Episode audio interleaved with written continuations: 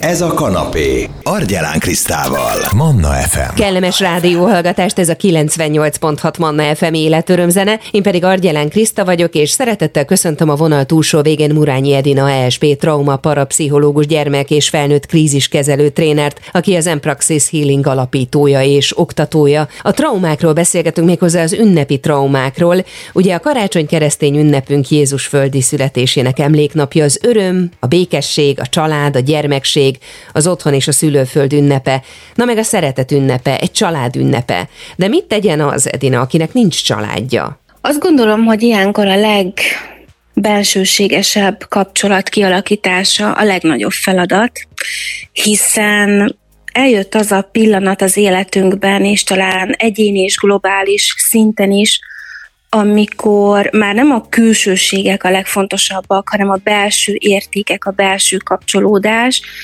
és enélkül azt gondolom, hogy kifelé sem tudjuk megteremteni azt a bőséget, jelenlétet, jól létet, amire, amire valójában ilyenkor vágyunk. Tehát azt gondolom, hogy ha nagyon magányosnak, egyedül érezzük magunkat, akkor az a legfontosabb, hogy üljünk le, és tudatosítsuk magunkban, hogy önmagunk számára tudjuk a legnagyobb ajándékot megadni, hiszen ezt külső emberektől, a környezetünktől, a külső tényezőktől nem tudjuk megkapni, mert az lehetetlen, és ez a legnagyobb feladat, és ezt tudjuk tenni, hogyha ha nagyon magányosnak érezzük magunkat. Azon kívül persze, hogy elkezdünk újra kapcsolódni másokhoz is, hogy megtegyük azt az első lépést, hogy merjük megkeresni azokat az embereket, esetleg akik bennünket megbántottak, vagy mi érezzük úgy, hogy megbántottunk valakit, hiszen azt gondolom, hogy nem csak az ünnep miatt, hanem saját magunk miatt is néha muszáj megtennünk egy-egy lépést előre, hogy újra a kapcsolódás és újra a szeretet tényleg, ténylegesen előtérbe kerüljön. Mit tehetünk, hogy leküzdjük a depressziót, akár az öngyilkos hajlamokat? Ez egy nagyon-nagyon nehéz kérdés.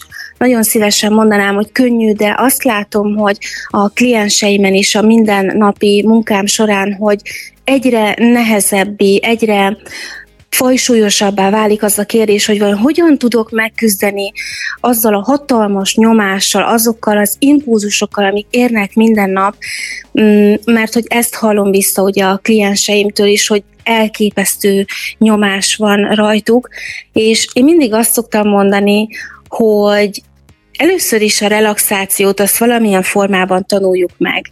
Tehát, hogy le tudjunk ülni, és egy pár percig tudjunk kikapcsolni, tudjunk elmerengni a saját kis világunkban, hiszen a depresszió valójában szeretet hiányt jelent, és akármennyire is öm, ezt el, elkezdjük szépíteni, vagy turbózni, mint, akár mint mondjuk betegséget, vagy testi tünetet, vagy pszichoszomatikus jelenséget, mégiscsak a magja az az, hogy szeretet éhes vagyok, szeretetre vágyom, és ezt ugye általában gyermekkorból hozzuk, fiatal felnőtt korból, tehát a legfontosabb az, hogy önmagunkkal megtanuljunk jól lenni, és a másik, hogy természetesen ez, ennek rengeteg technikája van, rengeteg eszköz, rengeteg lehetőség van már erre, nagyon jó példa vagyok erre, hogy a hétvégén egy élményfestésen vettem részt, és fantasztikus volt, hogy bele tudtam magam élni, ki tudott kapcsolni az agyam, és egy, egy fantasztikus relaxációs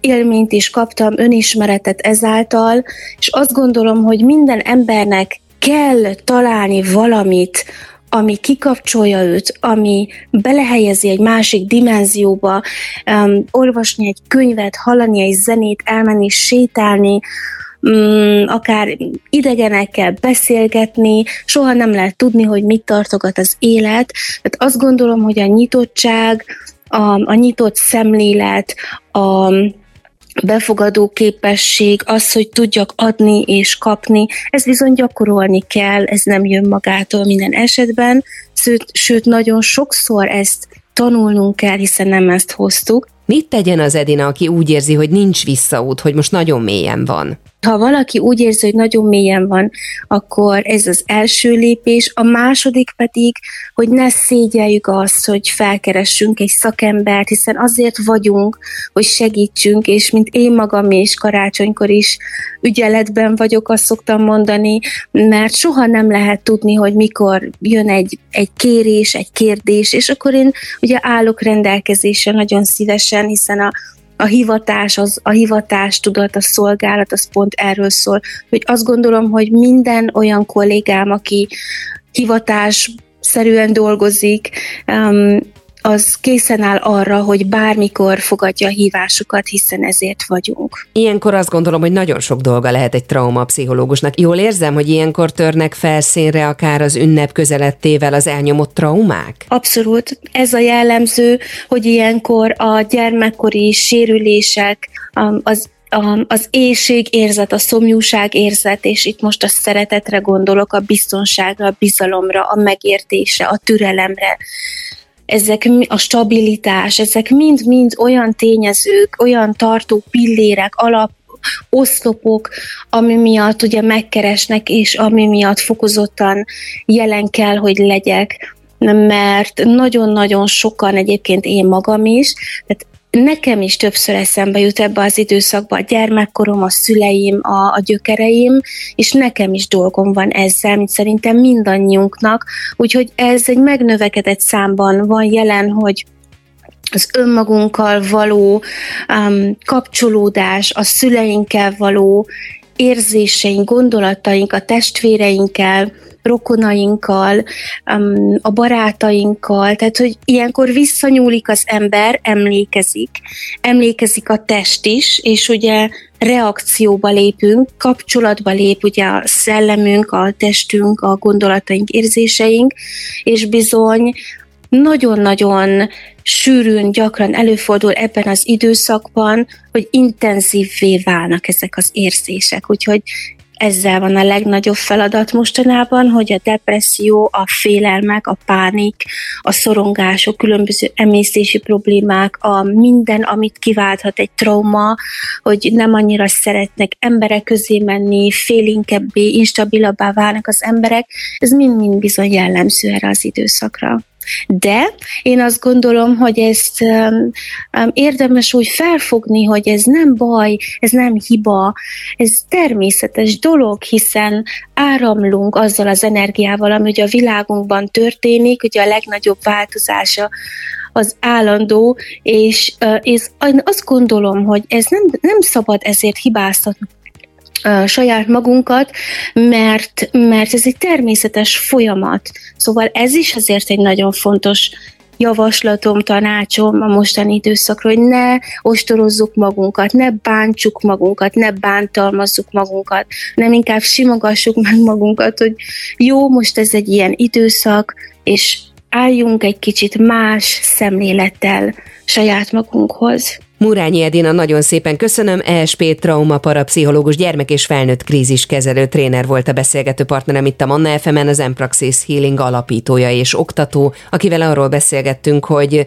hogyan dolgozhatjuk fel az ilyenkor feltörő traumákat, és hogyan fordíthatjuk át a negatív gondolatokat valami pozitívvá. Ha valaki szívesen visszahallgatná, ez a beszélgetésünk is a Manna FM podcastján felelhető, akár itunes akár Spotify-on lehet majd keresni. Kellemes rádiózást, ez a 98 98.6 Manna FM, dr. Mohos Elemér sebész, a Megyei Sebészeti Centrum osztályvezető főorvosa, a Balaton Magánklinika metabolikus sebésze a beszélgető partnerem a vonal túlsó végén, és a témánk a testsúlycsökkentő műtét. Mekkora probléma, doktor úr, ma Magyarországon a túlsúly? Magyarországon is egyre komolyabb problémát jelent a túlsúly elhízás. Sajnos a világ élvonalában vagyunk ilyen tekintetben is. Magyarországon, amit el lehet mondani, hogy a lakosság harmada vagy túlsúlyos, vagy már az epizód kategóriába kerül, iszonyú dinamikával nő az inzulinrezisztencia és és típusú diabétesz aránya is, nyilván ezzel összefüggésben. Ugye ezeken kívül még milyen komoly egészségügyi kockázatot jelent az esztétikai problémán túl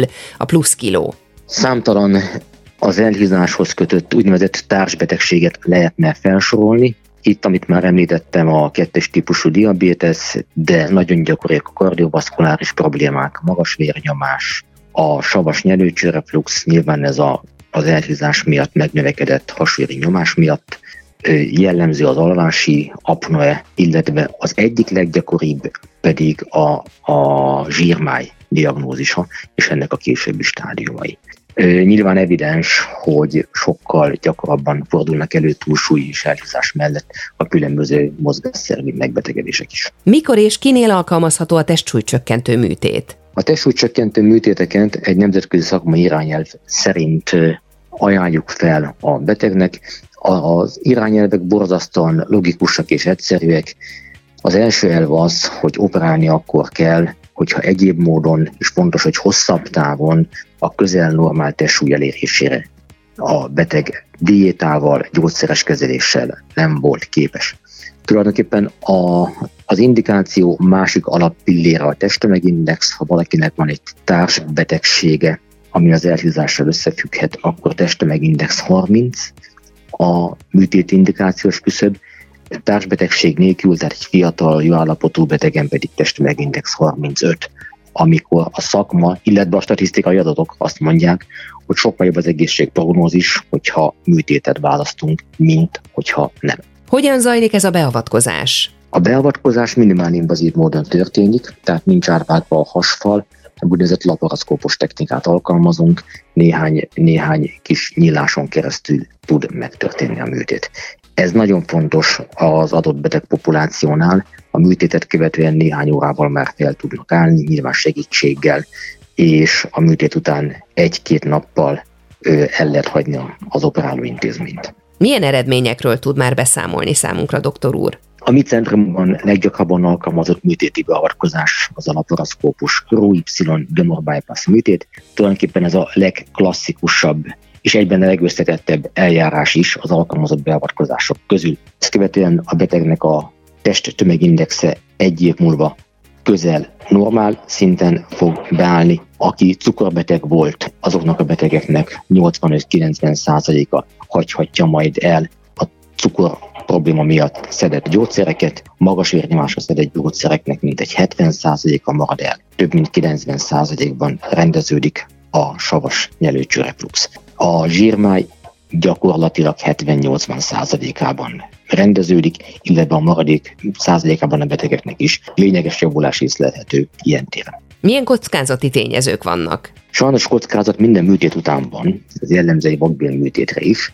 Az amerikai akkreditáció arról szól, hogy a nagy, tehát a súlyos komplikációk aránya 5% alatt kell maradjon. Ez azért bőven megvan a magyarországi centrumok tekintetében is.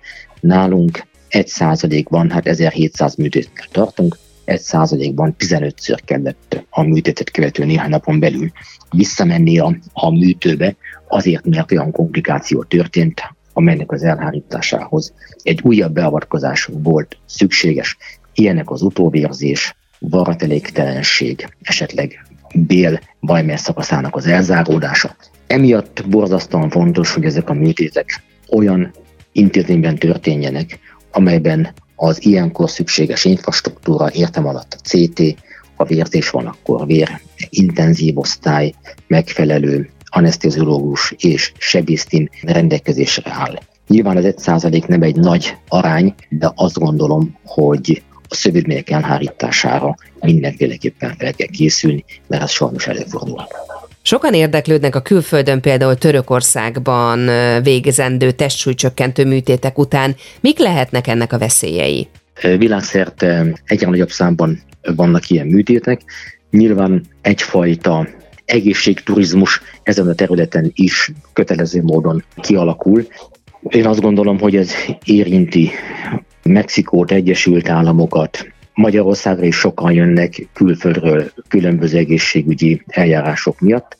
Én azt gondolom, hogy, hogy ezzel a probléma az, hogy ez nem egy olyan műtét, amikor a sebész és a beteg egyszerűen elválik egymástól, mint egy vakbélműtét vagy egy sérműtét után, és nem kell többé találkozzanak. Az igazi jó eredmények érdekében fontos a rendszeres kontrollvizsgálat. Ez azt jelenti, a mi gyakorlatunk szerint az első évben találkozunk a beteggel három-négy alkalommal, hoz egy laborvizsgálatot, hasi képalkotó vizsgálatot, és az alapján tudjuk beállítani a műtétet követően szükséges vitamin szintet, az alapján tudjuk megmondani, hogy milyen mozgásterápiára van szükség, ez teljesen individuális, egészen más mozgás mennyiséget vagy mozgás típust javaslunk egy 60 éves esetleg szívbeteg embernek, mint egy fiatal egészséges embernél. Tehát azt gondolom, hogy a műtétet követő időszak vezetése a jó eredményekhez mindenképpen hozzájárul, és ez egy individuális megítélést igényel. Említette ugye azt a beavatkozást, amelyet az önök centrumában a legtöbbször elvégeznek. Miért pont ezt a beavatkozást választják a legtöbb esetben? De ezzel a műtéttel azért vannak jó tapasztalataink, mert igazából a beteg keveset tud enni, másrészt, amit megevett, az sem szívódik fel. Azt, hogy valaki keveset tudjon, egyszerre kevés táplálékot tudjon magához venni, az azért fontos, hogy a testsúlya markánsan csökkenjen. De ha a felszívódáshoz nem nyúlunk hozzá, erősen kérdéses, hogy az eredmények mennyire lesznek hosszú távnak. Gyomormájpászt után tíz év múlva is jönnek hozzánk vissza a betegek, és a testsúlyuk közel normális szinten marad. Ez azoknál a műtéteknél, csőgyomor, gyomorgyűrű egyebek, amelyek a felszívódást nem érintik, sajnos nem mondhatóak. Nagyon szépen köszönöm. Dr. Mohos Elemér, sebész, a megyei sebészeti centrum osztályvezető főorvosa volt a beszélgető partnerem itt a Manna fm és ha valaki komolyan gondolkodna egy ilyen lehetőségen, akkor a testsúlycsökkentő műtétekről esett szó. Ez a beszélgetésünk is visszahallgatható lesz a Manna FM podcast felületén. iTunes-on, Spotify-on lehet keresni. Manna, ez a kanapé, Argyelán Krisztával. FM.